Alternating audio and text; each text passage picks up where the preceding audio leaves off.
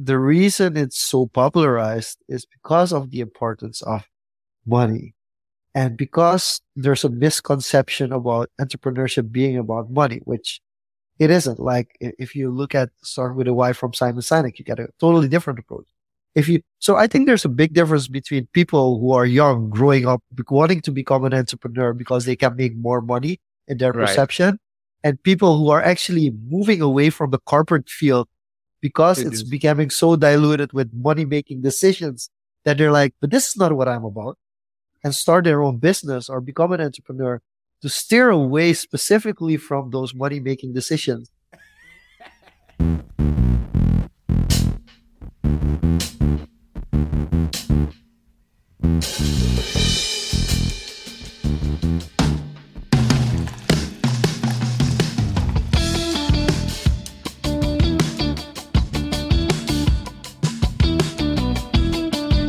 Good evening, good morning, good afternoon, wherever you are in the world.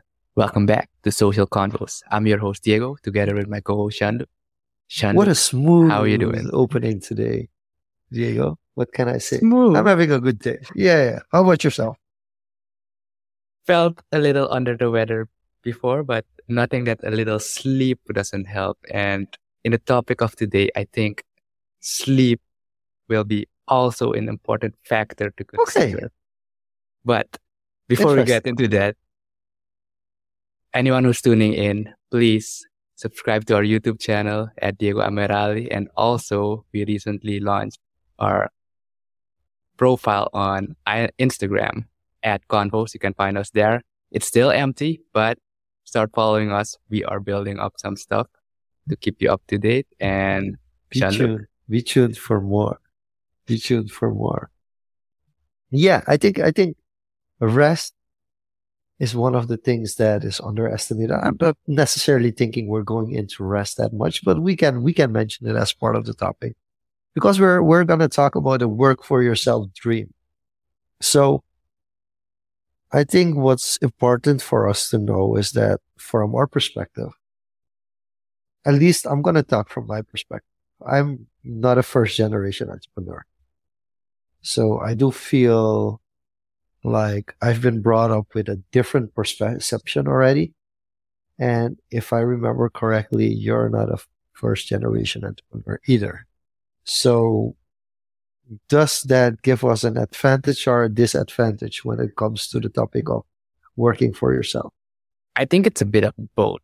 And on that topic, yeah, I can agree that we're both not first generational entrepreneurs, but our upbringings may differ also in the sense of my upbringing has been mostly, you know, the, the regular you go to school, but I wasn't really ever much involved in the business side of things, but I was always offered the freedom to try stuff.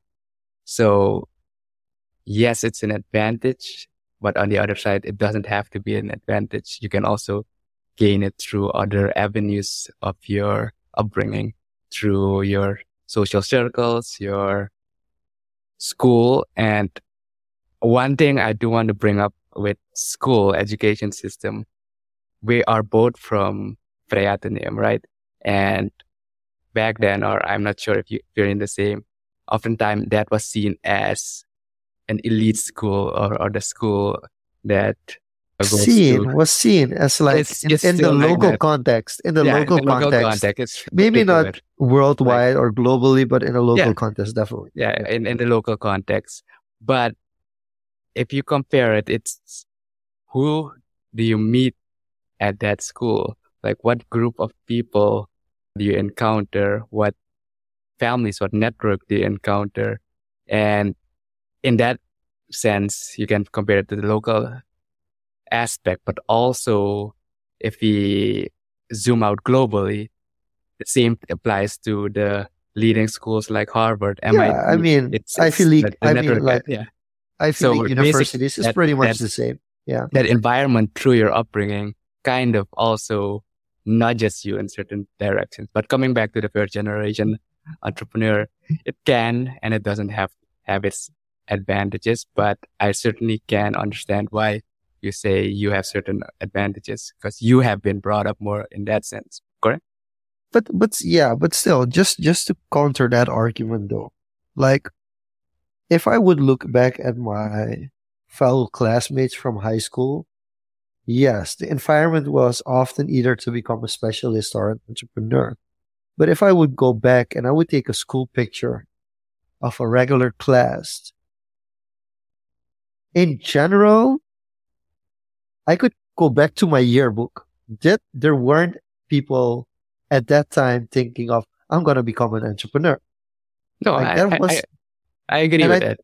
Eh, right? So so it's it's if I would go to a yearbook photos now, the majority would still be working for a company, right? That they don't necessarily own. So there is only a small percentage of people that are entrepreneurs. And, but you do notice a, a significant rise over, over time. And especially now, even a conversation that I was having now, like people who have like a lot of corporate experience just, and we had a couple of them as guests on this, on this podcast as well that are just like, yeah, we're leaving the corporate. Yeah, people who like, have completely pivoted and shifted career. As well, That's right. So you have people who kind of they've pivoted out of the corporate world and started from this for themselves in the same respective field or the specialization they have because they're that good that different companies want to work with them. And you have people that ventured out to completely go towards their passion or something they're passionate about or more towards their ikigai. And then you also have people who just decide to start for themselves. And that's all those people are not necessarily second or third generation entrepreneurs either. So there's like a very big field. And I think because we opened the question, I think a couple of weeks ago about, are you an artist, Diego? Or, or, or do you see yourself as a designer even? And the same question can be asked here. Do you, do you see yourself as, as an entrepreneur? And why well, would you say so yes or no? I think there's two definitions we, we need to define first, right? The okay. One, the, the origins of the word entrepreneur and yeah. two, like how it's interpreted and perceived today. So if you look at the origins of the word entrepreneur, it's basically, I think it's a French word to un, entreprendre, like to undertake. Yeah. Sorry, excuse yeah. my French only. Yeah, two, years of French in high school yeah. But yeah. it's basically to yeah. take action to undertake something in a business venture. So yeah. Basically you're, you're going to found and take action to start your own thing. That yeah. is mm. the essence of entrepreneur. And as time has shifted and especially the rise today with the quote unquote work for yourself dream, entrepreneurship has been romanticized to a certain degree, I think. Oh, you're you're jumping straight into it, aren't you? yeah, yeah, yeah. And okay. I, I think a few of our previous past guests have have had a similar opinion as well. But basically, it's been overhyped, it's been romanticized, it's been given associations that kind of exceed or embellish the initial origins of the word, as in, look, I founded so many companies. Look, I'm doing things on my own, especially now influencers. Look, this is the rich lifestyle of an entrepreneur driving Lambos, etc. So are they intertwined? Is, is is like work working for yourself and being an entrepreneur the same thing? Do you feel that it's the same thing? Do you, do you separate the two of them? I think they can be mutually exclusive, but there are overlaps. So entrepreneur, looking back at the origins, is yeah. to undertake a business and it doesn't have to be your own because a very popularized term nowadays is also is intrapreneur. Entrepreneurs, yeah. yeah. Be undertaking action or undertaking a project within a bigger business. So it's the act the art of undertaking. If, if, if we're going into definitives. And if you bring that to working for yourself, so what does working for yourself mean? Is that meaning you're not beholden to responsibility to a employer, to that's, someone? That's funny thing. You're always it- you always have accountability. So that's the funny thing about it. Or is Right? it at the transactional level that you your income goes straight to you or to your business and not necessarily to a extra chain of flow? So there's different aspects to look at it. How how how do you see it? I, I would say work for yourself means that you kind of get to decide So the Like every- decision every aspect. aspect. yeah, Yeah. every aspect of whether it's the financial side, which clients you get or which projects you take on, you work for yourself. So you're basically accountable for yourself, but then again, you don't have accountability towards somebody, towards someone senior. Right. Because you have accountability to your clients. I mean, so, and, and I think I'm not fairly 100% sure, but I would say all entrepreneurs work for, for themselves. But I'm not sure that everybody that works from themselves is an entrepreneur. I'm not sure if you would, rela- you could fully put a freelancer under the term. I was about to throw that term to you. Like, where would you put freelancer? Yeah. So that makes it difficult that- because a So wait, freelancer does work. where for- would you put? I, I oh. want to throw another one. So Okay. we, we discussed entrepreneur and working for yourself in a spectrum, right? Yeah. And then where would you put freelancer and where would you put business owner? First of all, when you talk about business owner, are you what what size is the business are you talking about? So that makes it difficult already, and it also depends on what's your focus as an entrepreneur. Because I I I feel like we in Dutch we have different terms, and one of the terms for an entrepreneur is just being on their own. Like it's it's a it's a one person personal business, right? So Yeah, you don't so have any employees. Yeah. So proprietary. Yeah. You don't have any, anyone that you're paying salaries to are. And in a sense, that's also entrepreneurship, right? Yeah, but I, I disagree. Like basically the biggest entrepreneurs have built empires and they, they started so many different things. But you, you yeah, but some, scaling is scaling does if you're not scaling your business, does that not does that mean that you're not an entrepreneur? no, Okay. Could you elaborate? not scaling your business doesn't have to mean you're not an entrepreneur because then we come to the definition of business owner, but also do you need to scale? Why do you need to scale? Why do you want to scale? So, or why do you want to scale? Right? Yeah. So, so if you decide to become an entrepreneur or start working for yourself because you want to better the world and you don't see organizations that fit your vision So- of how you can make the world a better place. so and Yeah. making the world a better place doesn't have to fall under entrepreneurship. No, it doesn't either. You could very well become an employee of, of, of a company. So, So- coming back to the origins of the word entrepreneur, it's basically just undertaking action for a business, for a for-profit something. And of course, you can do it in a non-profit fashion. But at the end of the day, you need to uh, create or do something that generates an income to So sustain your life. there's an interesting conver- conversation. We've also had like in different groups or different discussion with different people, and that's that's like Gary Vaynerchuk once famously said in an Ask Gary Vee Yeah, that, and I took think I offense to it. I, yeah, I think I, I took offense to it at the time. That he's Right. saying like, listen, if you get a If you're salary, working, month, yeah, if, if you're working for a boss and I get a salary each month, you're not an entrepreneur. Like people were like, how could you say that? And it's like, listen, if you're really an entrepreneur, a real entrepreneurs know what it's like to have a business and pay others, but not Basically, pay yourself. you have full accountability and you accept all the risk associated with. Yes. So there's a lot of risk, risk association. And like, if you've never experienced a situation where at the end of the month, you didn't, the only source of income would be from your business and not having a salary from another job.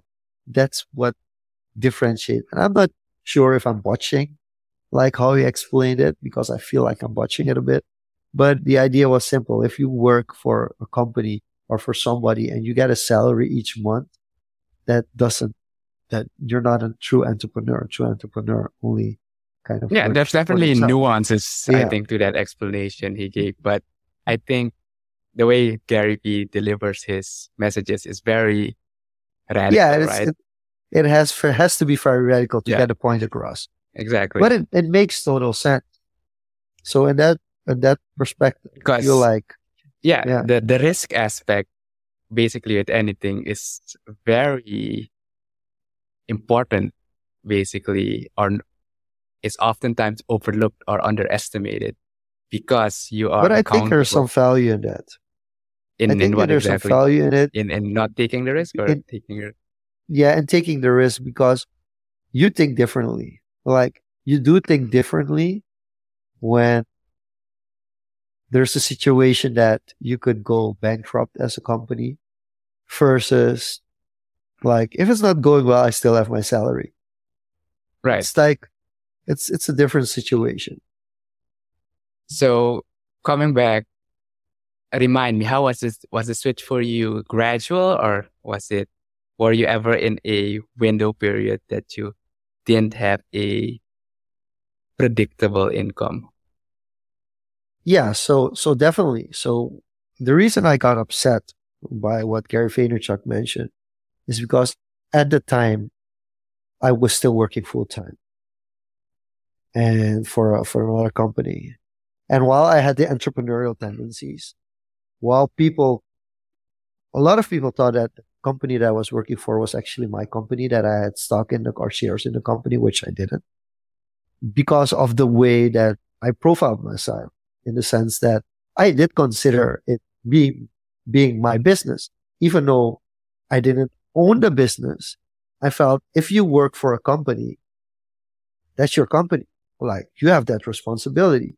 It's not like, Yeah. okay, I'm getting paid and, and their company. so in in your just case do what they say. The Yeah. the mindset was already there but applied to said Yeah. company yeah, but the, the biggest, I wouldn't call it an issue. It, it's, it's valuable to have. And in other senses, it makes it harder to work within the corporate environment is that I, at that time already for over 25 years had been pushed towards entrepreneurial tendencies by, by my, by my own father. You know, so for my mom, my, I think my mother's most important thing was like, you have to study and you have to graduate. You have to get your degree. My dad looked at it from a totally different perspective. He was like, you have to experience how the world works out of sight of where you were being raised. Like you have to at least experience different parts of the world, world and see the differences between the Europe and South America and the Caribbean and the US and understand how, how different these societies are and, and how you have to adapt to change and to culture and Right. environment. And then on top of that, wherever we would go, he would always approach things from an entrepreneurial perspective. So if he would go on a vacation and we would be in a restaurant, he would be talking about the service, the quality of the food, Hmm. what could be better, what was really good, and everything. Basically identifying the gaps Identifying the, the like the gaps, the processes. And I wasn't very much aware of it, but there are interesting things that my dad once went to a web, to a seminar in, in the US and he came back and he was, listen, you know that book, you know, the book that you're, that you're using for, for, for one of your courses. The authors of that book were being discussed at, at Which that book was conference. The Experience Economy, Pine and Gilmore. okay Have you read that one? haven't, haven't heard of it Pretty, but pretty, pretty I, cool book. Yeah. imagine a bit So, so when it comes to leisure studies, especially Pine and Gilmore and the experience economy was, was a pretty big deal like 20 years ago. And what made it so exceptional is that they discussed the change from a commodity to a product to an experience. So the best example that I can give from it is when I was in San Diego for the very first time, I went into a Nike store. I was looking for a running shoe. And the guy said, and I, I couldn't decide between the different shoes. And he said, like, these, these are shoes for if you're a really stable runner, like an experienced runner. And these are shoes for people that they don't have a proper balance. So when they run, they need kind Yeah. of support some support. Yeah. because otherwise they're gonna twist their ankle or get a knee injury or something like that. And then you had like the in between one between the experienced running shoe and and the and the beginner shoe. And he put me on a treadmill. So he's like, okay, you can run on this treadmill. And he filmed with an iPad while I was running on the treadmill. And we briefly discussed like what he saw by- based on the film, the way I was running. And based on that, we made the decision which shoe I would go for. That's basically just an experience from a commodities perspective. I just, I just It's a shoe. You bought a shoe. footwear. I just need Yeah. footwear, right? And then from a product perspective, it goes a little bit further as getting the right shoe that's the right fit. But then from an experience perspective, I almost felt that I, I couldn't leave the store without buying a shoe. Yeah, like the the whole sales closing is basically the, the Yeah. experience it's, kind it's of the experience. deal. right? And it's it's and and to show you how driven that experience is, and then we get to entrepreneurship as well. To give you an idea how, how important that experience is, is the reviews. Like if you go to a certain hotel or you use a certain Uber driver, it's all about the reviews, especially Uber in, in the US. If you use an Uber, you, you always basically you want the drivers that are like four stars and up. You want a five star Yeah. driver would be Four and a half stars and up. yeah, yeah, four and a half stars and up. And it's also the experience, like how well is the, the person able to communicate with you? Can they solve a problem for you? For instance, you're late. What kind of music do they have, like in the car? So all of a sudden, it's just not a mode of transport anymore. It's also it has to be a mode of transport that's that provides a positive your needs, experience. yeah. It, So- it enhances your travel, So your and commute. So these kind of things, when I studied these kind of things, I looked at it from an entrepreneurial perspective. And yeah, you got that nudge from your father basically at that time to kind of start identifying certain aspects or certain tendencies, right? Coming back to your example of getting raised up in that that family. In my case, I just I wasn't much directed in that way. I basically kind of just fell into it. I didn't even try the But- but corporate the- side. So here's here's the interesting thing. Before you tell a little bit more on on because I do want to have a little bit of background. Because I got the entrepreneurial tendencies, I was kind of groomed into it, but I wasn't allowed to work at my dad's companies as a teenager. And that had a very simple rule. One of the reasons was that I would I wouldn't get the real working experience. It's that safety factor. Yeah, I but it's also coming- like, yeah, people are not gonna be, they're gonna be afraid to give feedback because I'm the son of the owner. Yeah. So he never put me in a situation where, even though later in life these kind of situations still happen, but I started working at the age of twelve, I think, selling fireworks, and I only did vacation jobs, and then I stayed a year. I took a leap year to get a little bit more experience, work experience. So what I find extra interesting is that you actually never really I never took the route I, of no, but basically to add to that, I actually Yeah. never had that part-time job experience in my Yeah. teenage years either. So it was basically school home for me. So I was wasn't exposed to that at all. So I'm kind of like the complete opposite of the spectrum. If you have that spectrum from experiencing and these tendencies. But that's an extreme amount of freedom. Yeah. Right? And to what extent was that freedom given because you kind of obeyed the focus that was given by the providers, in this case, your parents? Well, there wasn't much of a focus. I'd say, look, I performed well in school with very little effort. So that was, uh, yeah, I, was one of those kids like with minimal studying and basically get, get one So, of the so yeah, you were smart. and, yeah. you know, and Yeah.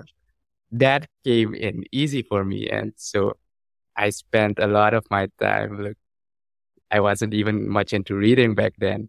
But if, if I had to read stuff for school, yes, I, I did the reading, but I found creative ways around it as well. And to read summaries or watch movies and basically kind of, I remember what I did like was solving problems. Basically, I deliberately didn't study for a math class, uh, one, one of the matrix formulas.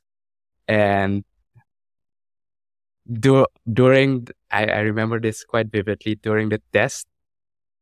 I knew two concepts and I had to construct the solution through those two concepts. And I took a different route than was taught in the actual class and I got to the right a- answer. And I was like, But did you get all the points though? I don't remember, but Because I, I had a similar experience. yeah, and I, I I, didn't I get, scored pretty high. but I didn't get the points. Yeah. So, So, I had the same experience as you had, but not as good because I didn't get all, all the points. And when I went to the math teacher and I was like, hey, but I got the same result. You say, yeah, but the method doesn't work because I used a different method. And I was like, hey, but the result is the same. And he said, do it with this and this number. And I did the equation with those numbers and it didn't match. Yeah, Damn okay, it. it- in that case, yeah. But, But in I your don't case, it might have exactly. actually, it, Yeah, it might have actually still worked.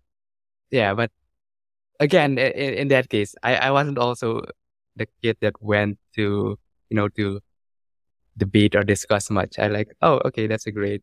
And after the test scores are received, you see kids line up to try to get that n- perfect score or just that point one, so it rounds up easier. but I, Oh no, I didn't I, I just I just went because I felt I had the right answer, but I didn't choose I didn't choose the right the way the right way to solve it.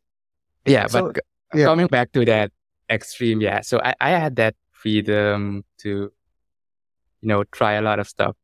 My mom put me through, I think, taekwondo. I did swimming lessons. I did archery for a time. But these are just not even work related stuff or career career related stuff. So that support and freedom I, I did have. And I think what I took away from that upbringing is, you know, I also think that's where that value of freedom for me comes from, right? Valuing that, that ability to do things you want. And I guess that's kind of pushed me in the direction of the, the regular nine to five in a cubicle or in a office building is kind of crazy. And I tried for some projects. I go to the, the client's office for maybe half a day. And by the halfway mark, like maybe three hours in, I, I start to lose it. And I'm like, okay, I need to go do something else. So this is interesting because in this sense we're opposite. Yeah. As an and as an so I started out when I came back from my studies. I started out as an entrepreneur, and the reason why I took a day job because I founded two or three startups before I took a, a, a quote unquote day job. And I only took the day job because of a personal situation that I had to go back to the Netherlands. I, and I had to have actual job to yeah. Apply so to- to go back. out of necessity to so kind of, but one of the reasons I an found end. it interest is because I was I got I went as a intern to be able to apply for a visa for the Mhm. Netherlands because I didn't apply for I had the opportunity to apply for a for a migrant workers visa when I graduated because I did my master's degrees in Europe. Yeah. So I actually had, but I left that because I wanted to go back to Suriname. So when I had to go back to, to, to the Netherlands, I had to apply for a visa and I had to work somewhere. So I took an internship. And when I took the internship, it was just to learn the skills that were necessary for me to get the visa. So once I got the visa, I actually came back as an interim manager to set up a business, help set up a business for six months and then kind of leave and start on my own again. And I ended up staying five years. And the reason why I ended up staying five years was the camaraderie of having colleagues. So Mm. as an extrovert, or a mainly extroverted person sitting all alone by myself in that time was like the most crueling thing to have. Like, Yeah. So working in that, in an office space with, with 10, 15 colleagues was for me the easiest decision was like, yeah, I want to experience. See, that that's the other aspect in which we kind of differ in extreme opposites. Well, extreme not so much, but yeah, in in opposite directions. So it's really interesting to hear this again, actually, in in this context, having these comparisons and coming back to the topic of entrepreneurship and the work for yourself dream. We've kind of both came to a similar or parallel path, and when we opened this, we also discussed, right, or posed the question like, why is it so hype now? Why is it so romanticized now? Where does this dream come from? Is it out of necessity? Is it out of what the influencers paint on social media? Is it out of, I don't know, the economic situation? So how do you see that now? I, I want where- to differentiate between two things. I want to Yeah. differentiate between economic and societal changes that has built the landscape for entrepreneurship as we know it now. And I also want to paint a picture of why I think certain aspects are overhyped. So which do we want to start off with first? Let's start with the overhype and then transition to the Okay. So the first thing, the first thing, it's a buzzword. I think we can agree on that. Like, you know, it's an just even, being, you know, what's an even bigger buzzword than entrepreneur? tell me, Founder. Oh yeah, yeah. I found it something. Oh, I found a lot. Like most of what I found it is quite useless to be honest. but but but uh, yeah. So but the, the entrepreneurship is kind of kind of getting a lot of attention. Like I mean, like you're an entrepreneur, but how much does your company make in a year, right? Or how valid is is what you're providing? So and that's also the second part of, of value creation, right? Like how important is value creation? And I think there's a difference there. But let's let's stick to the to the overhyped part. It's it's definitely gra- glamorized the entrepreneurial journey because like there are certain books, and I think one of the main books is is Rich Dad Poor Dad, which kind of discusses like the economic benefits of entrepreneurship, and that makes people think like, oh, okay, so if I'm an entrepreneur, I'm gonna make so much more money. So that's also like it's not the book doesn't use that philosophy in that way, So it's funny that it's you getting misinterpreted. yeah. So it's funny that you Yeah. mentioned the rich dad poor dad in the context of entrepreneurship because maybe it, it is related, but when I read it, it like maybe 10, 15 years ago by Yeah. now. No, no, not 15. Yeah, probably 10, 10 or 12 years. It was more about the aspect of, you know, you have your rich dad and your poor dad, basically their perspectives on how they view money as in a tool or as a, a consumption thing. Yeah. And I think that kind of triggered a lot of people to start thinking, how can they use money as a tool or how can they create something Yeah. that, that, that generates. So and that's what I, don't think like. that's, that's Yeah. the, So the of the hype, misinterpretation, yeah. because I'm pretty sure that that it wasn't meant to be viewed that way. But in a society that we live now, where the monetary and the financial importance is is quite high at this all time high, because people seek towards financial independence, which is a different topic. But the reason it's so popularized is because of the importance of money. And because there's a misconception about entrepreneurship being about money, which it isn't. Like if you look at Start with a Why from Simon Sinek, you get a totally different approach.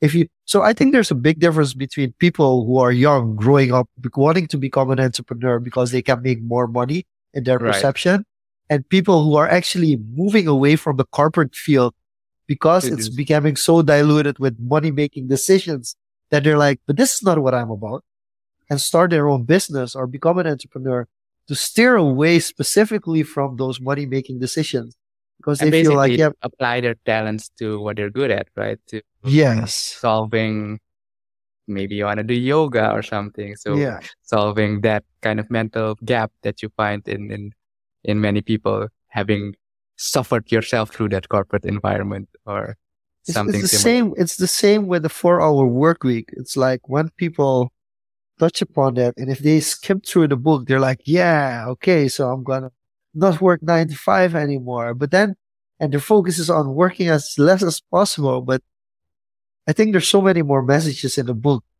And, and I feel that's the same with Rich Dad Poor Dad. It's like, okay, yes, of course. You can build up a better pen- pension for yourself if you're, if you're an entrepreneur. You could, you could. It doesn't Okay, mean so- you do. Yeah. No, I'm I'm, I'm gonna refrain from bringing that up Yeah. because so, that's the other topic. yeah. So that's but what and, and so that's what you get as well. And then also the success stories always overshadow failures. Oh yeah, Like, Like for every dozen failures, Yeah, to a thousand. entrepreneurial failures. So that's why they have like these F up nights now that you kind of, yeah, this is my screw up. This is what I did wrong. And I got approached like years ago to be part of, of one of these F up nights. And I was like, yeah, but I don't have one F up, right? I think my story is that I had like 10 F ups and they're all small F ups and, and journeys and things that I've learned. I don't have one that I regret that I think like, oh, I wish I never did that. I don't have that. Okay, so I, yeah, question on that on the Yeah. FOP side, and maybe we're gonna divert too much, but if, if I do, reel me back into this topic. So we, we mentioned risk and aside from the failure, the risk Mm. of failure and the risk that's associated with entrepreneurship in the beginning. So would you consider yourself more risk averse or risk taking? So I definitely take more risks than others. Like if I didn't take any risks, there would be no social media conference. Mm-hmm. Suriname. It wouldn't exist. But I do take less risks than my dad, for instance. I like my risks to be calculated in a way that I feel comfortable in them. And I think every entrepreneur does that. But my comfort level is not as big as as like the entrepreneurs that make big. And when when you calculate this risk, what do you weigh in? Like, what's the the potential drawdown that you're willing to accept or be comfortable with, be it economically, reputationally, or mm-hmm. just So when when I take a, a risk, and I think it helps that my business partners are kind of similar to how I approach things. I'm more risk taking than they are often. They're more conservative than I am. But the thing about risk is like, let's say we're investing in something. Yes, I will, I will, we will buy a car for one of our managing partners, for instance. Like a company owned car, right? Or at Yeah. least a company finance car. Let me say it correct. Fi- company finance car. I'm only willing to take the risk for the down payment if I'm 100% sure that we will be able to cover it financially. So I can take that risk if the salaries for May or June of this year can be paid. yeah. So it's I basically you need to project it and You have to, you have to do a projection. Is it possible within the projection? Is there a buffer? How much buffer do you need? Like those are kind of risks that I'm willing to take. Like pre-financing stuff for my team that I feel is important for them or they tell us is important to them. I think that's, that's something that you can do. And let's But- say in the case of the conference, like what what, what are some risks there that you had to weigh? So the biggest risk at the conference, especially the first one, is you don't know how many attendees you're going to have. Yeah, so because, if you because spend there's no precedence yet, right? So you, So- there are a lot of events organizers in Suriname that oh they go all out. And the the advantage that they have is when the event is super successful, yeah, the upside they is- make tons of money. Yeah. They make loads of money. Right? And sometimes they bum out and they have to go into their own pocket. I don't like to go into my own pocket. So I would bootstrap. So for instance, if there would be a budget, say there's a budget of $50,000 for the conference, right? And I'm already foreshadowing that we're only going to have like 40,000 worth of revenue. I will scale down the conference towards $40,000 of cost. And I will strip and I would bootstrap the hell out of it. And you do take some risk because the first conference, we didn't know financially what we would entail. So for the first conference, we, I would say break, broke even, but if you would count in the hours of our team into it, logistics wise, organizing event, doing the marketing, there would have been a loss. Yeah. So basically all the external costs broke. Yeah. If you would, if you would properly budget it, Yeah. you, you would, you would come to a small loss, not a significant loss, but a small, right? And then it grew from there and we've, and it's also kind of, we try to keep the prices reasonable. Like, for instance, if conferences that we go to, like conferences that I've been to, like San Diego now, social media marketing world, it's between $1,500 and $2,000 a Yeah. person for a ticket, right? Inbound content marketing world, similar events in the US that are interest list, they're all above a thousand US easily. And we keep the prices to a couple of hundred dollars. And if you buy early, you can get it even cheaper. So these are decisions that we have to make. I can't fully disclose all the details, but if we realize that the budget, we're not be able to cover the budget, we have to scale down. And where the entrepreneurial side comes in is finding creative ways around it to make it possible. Like, for instance, getting a world renowned keynote speaker to serve. We can pay 20,000 US dollars Yeah. for a speaking fee.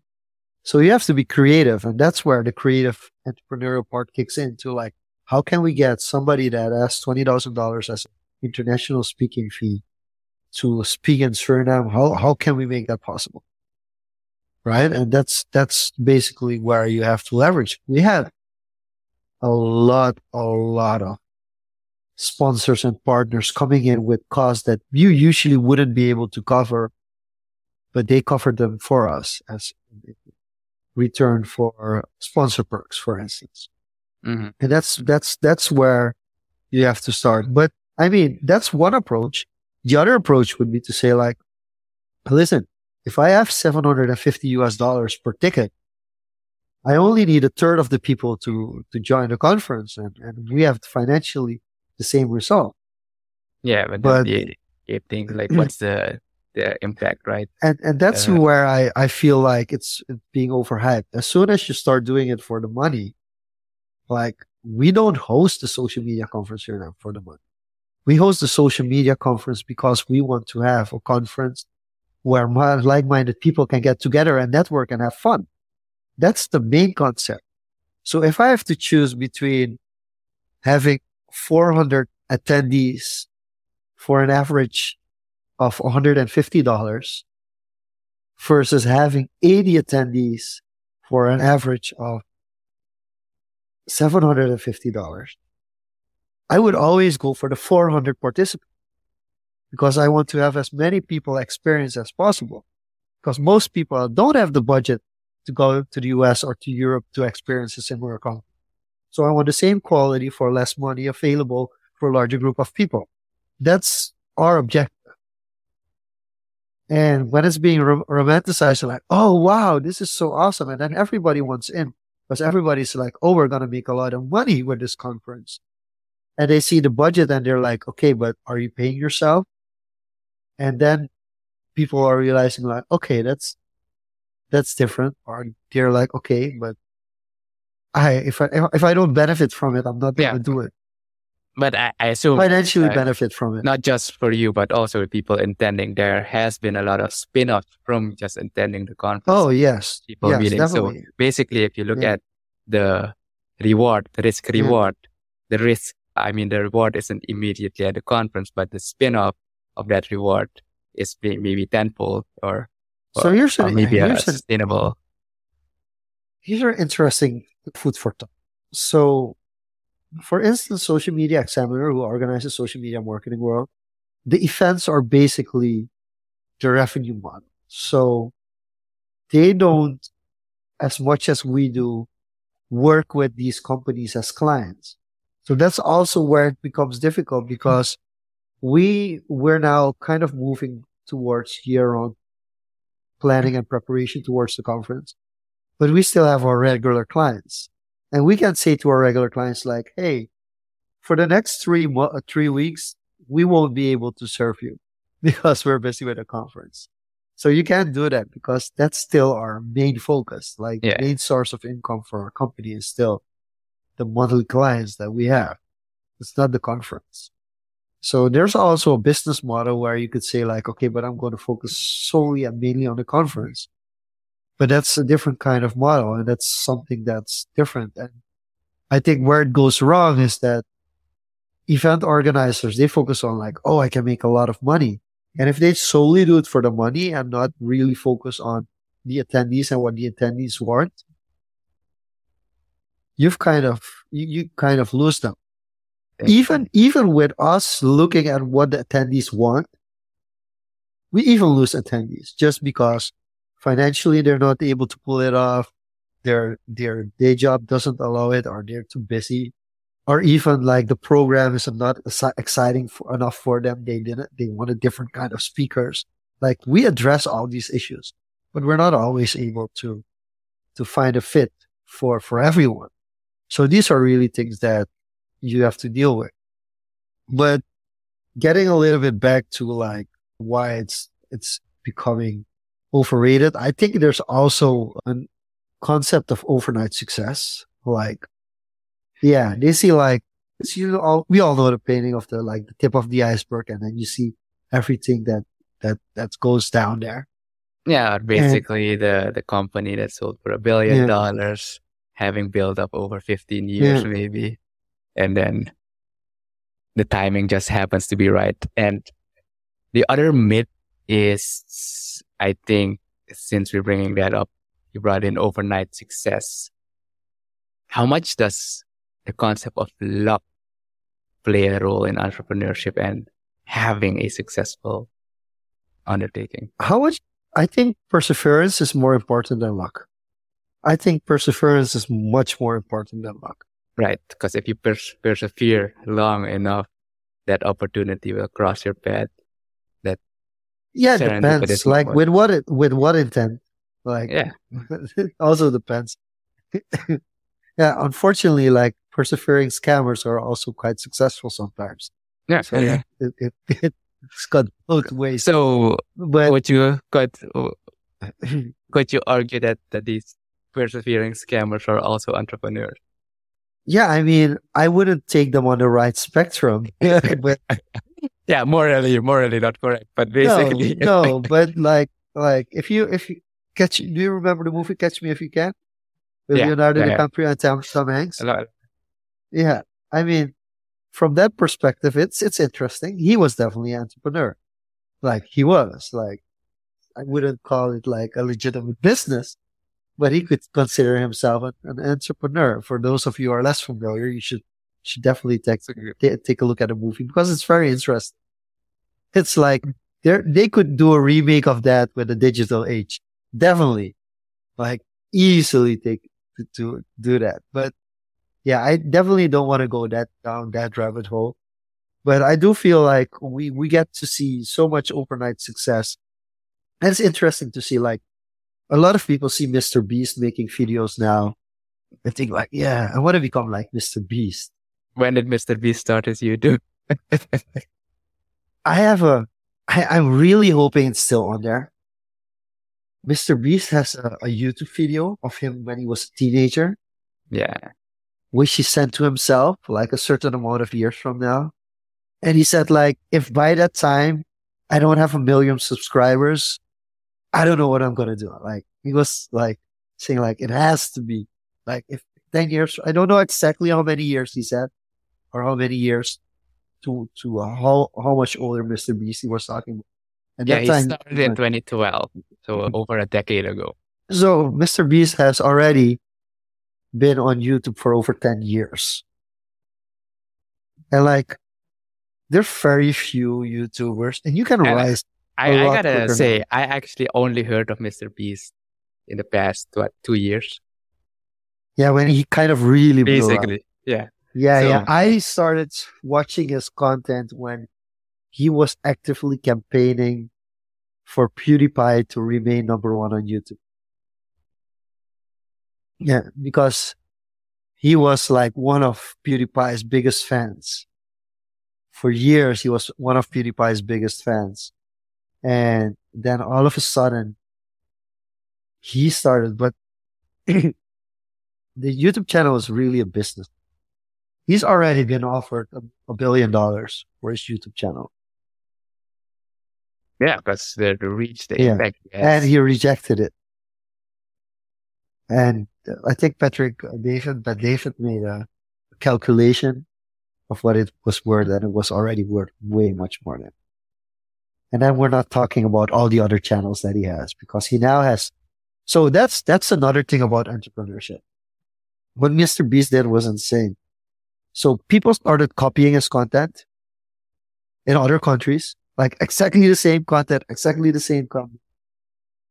and instead of continuously he he he whined about it a little bit in the beginning, but instead of continuously whining about it like he started setting up separate channels in different languages. Mr. Beast Espanol, Mr. Beast, so different languages. Basically taking, covering that market. yeah, kind of taking yeah, like their, their market share out of it because then people are like, oh yeah, they're originally, so in those countries now, they also know like, okay, but they're originally Mr. Beast videos. So, Senor Beast. Yeah. so you can no longer copy it either. So I think that's brilliant. Uh, the Feastables is also brilliant. I mean, you can get his, his chocolate bars like in, in, in, in mainstream stores in the US as well. I think that's definitely, and the idea to build like a, a Hollywood type of studio.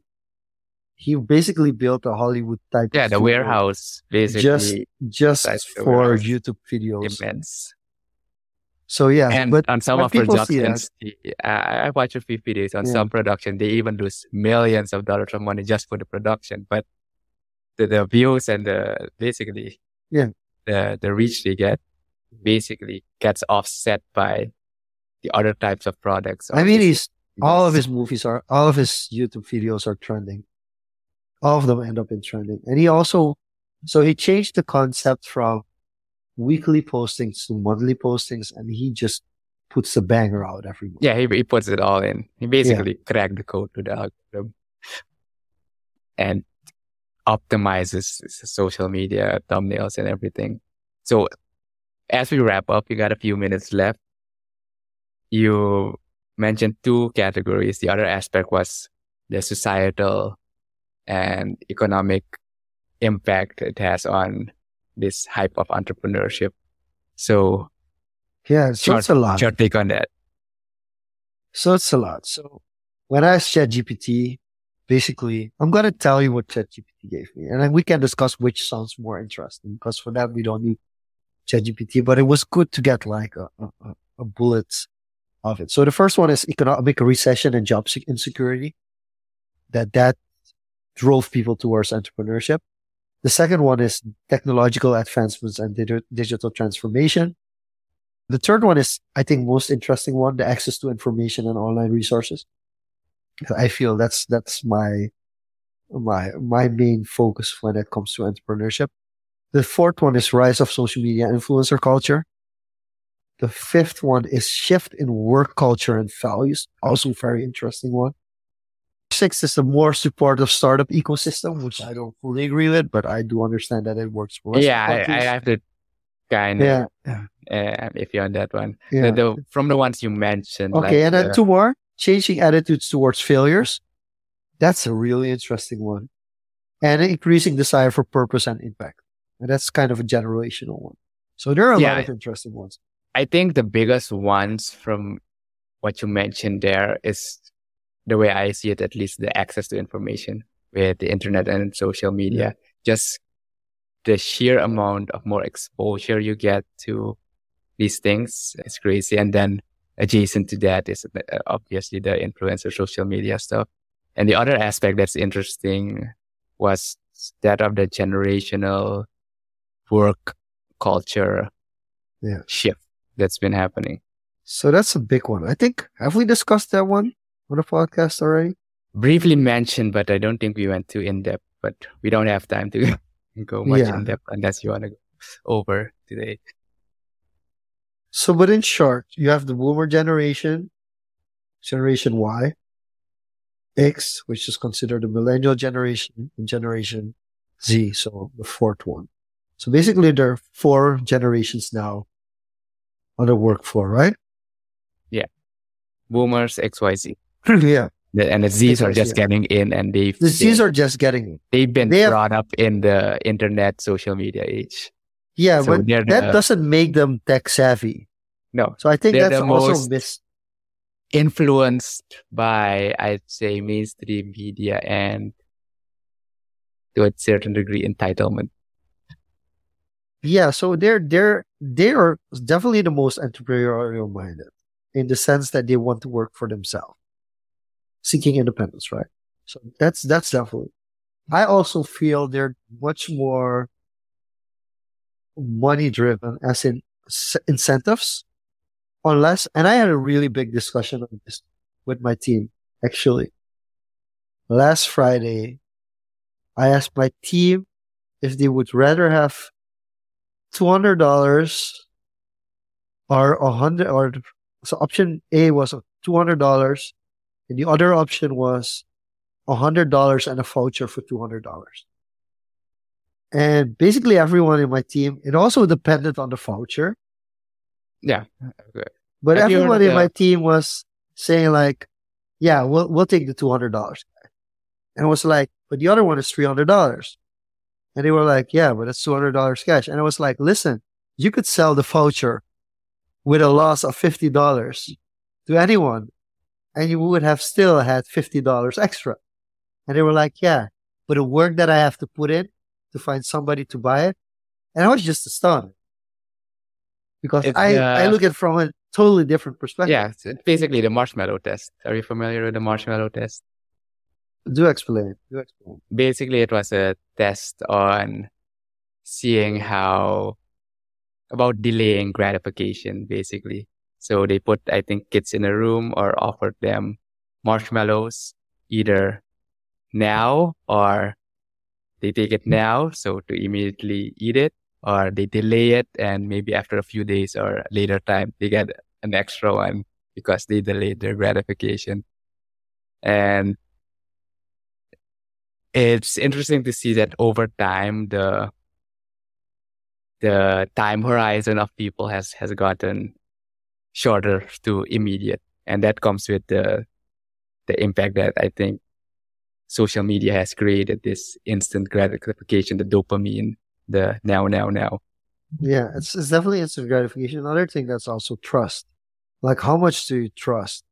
With a marshmallow, for instance, how much do you trust that you're really gonna get it? And like, and that, that employees have been screwed risk, over. right yeah Yeah, so but also that employees have been screwed over quite a lot in like previous previous decades. So there's also a, a, situation where look they'll- at pensions now people- yeah, and like people telling them like, hey, don't take that risk, don't take that risk, don't take take the money now, take it, then you have it, then it's yours. So that also plays. So if Yeah. you would have asked me that question, I would have also took the two hundred dollars now because I can do something better with the two hundred dollars now than the, the No, but I didn't. I didn't say now. I was just saying two hundred dollars or hundred dollars and a two hundred dollar voucher. Yeah. Like for me, like my perception, and I really had to empathize with them to understand their point of view on it. And I, I, I learned from it and I stu- understood it. But for me, a hundred dollars and two hundred dollar voucher is three hundred dollars. The only thing is you have to be creative on how do I benefit from the from the voucher. Yeah. So it's basically a calculation, risk calculation that you're gonna make with a time time basis as well, like the time frame you're gonna go through it and the as they said effort and yeah. what you're and, gonna and they had a fair point. So so a lot of them were like, yeah, but if it was a different voucher, yes. But this voucher, no. So that played a role. Yeah. And another thing that played a role was taxes as well. Right? If you have to pay for the extra hundred dollars, you have to pay a certain amount of taxes. Basically what the, the, lotteries have. If you see a million dollar lottery, like they don't, the people don't get a million dollars. People. No, but but these are like things that you have to have to discuss, and I also feel like when it comes to overhype, but that's that's the often the, the the G the generation C. But now you also have like the difference between the main difference between the millennials and Gen X is also that the millennials have definitely said like, okay, I want quality of life over state of life. And we're seeing a movement within even the generation X saying like, Hey, wait, yeah, I want that as well them seeing like, hey, like it's nice. If I can work here, I can have X amount of vacations. I can drive a nice car. I have some certain benefits that are for my state of life. They're important.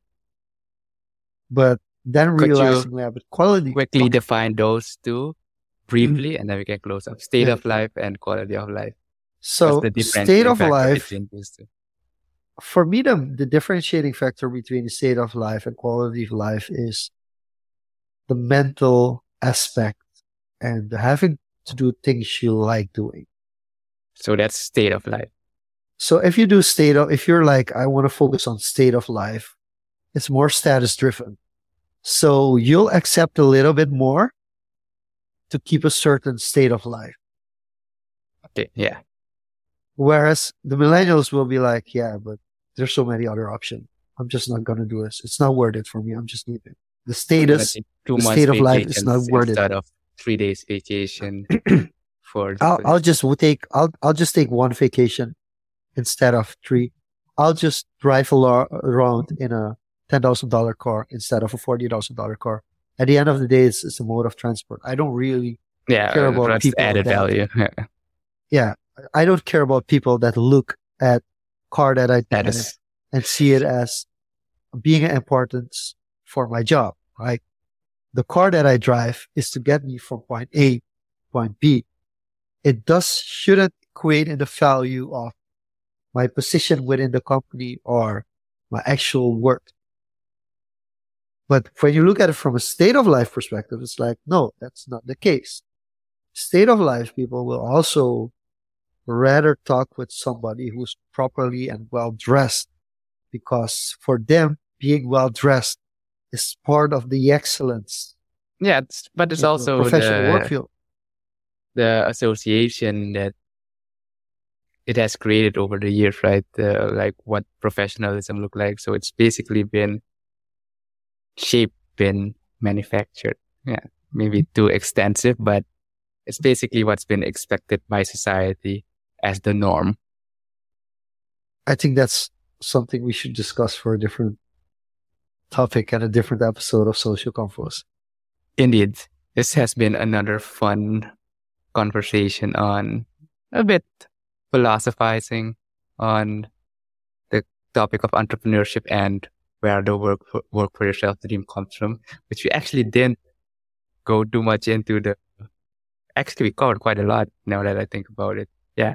So for the people who tuned in, thanks for tuning in. As a reminder, we're on Instagram now at Confoes, C-O-N-F-O-E-S, and also subscribe to our YouTube for the weekly notification when we go live. And as always, the audio versions will be published on the websites at the end of the month. Any final thoughts and close it up, channel? It was another fun episode. For those of you tuning in live, thank you for tuning in live. For those who are listening to the recordings, Thank you for choosing your time and spending your time with us. This has been Social Confoes. We'll be here back next week, same place, same time. Bye bye.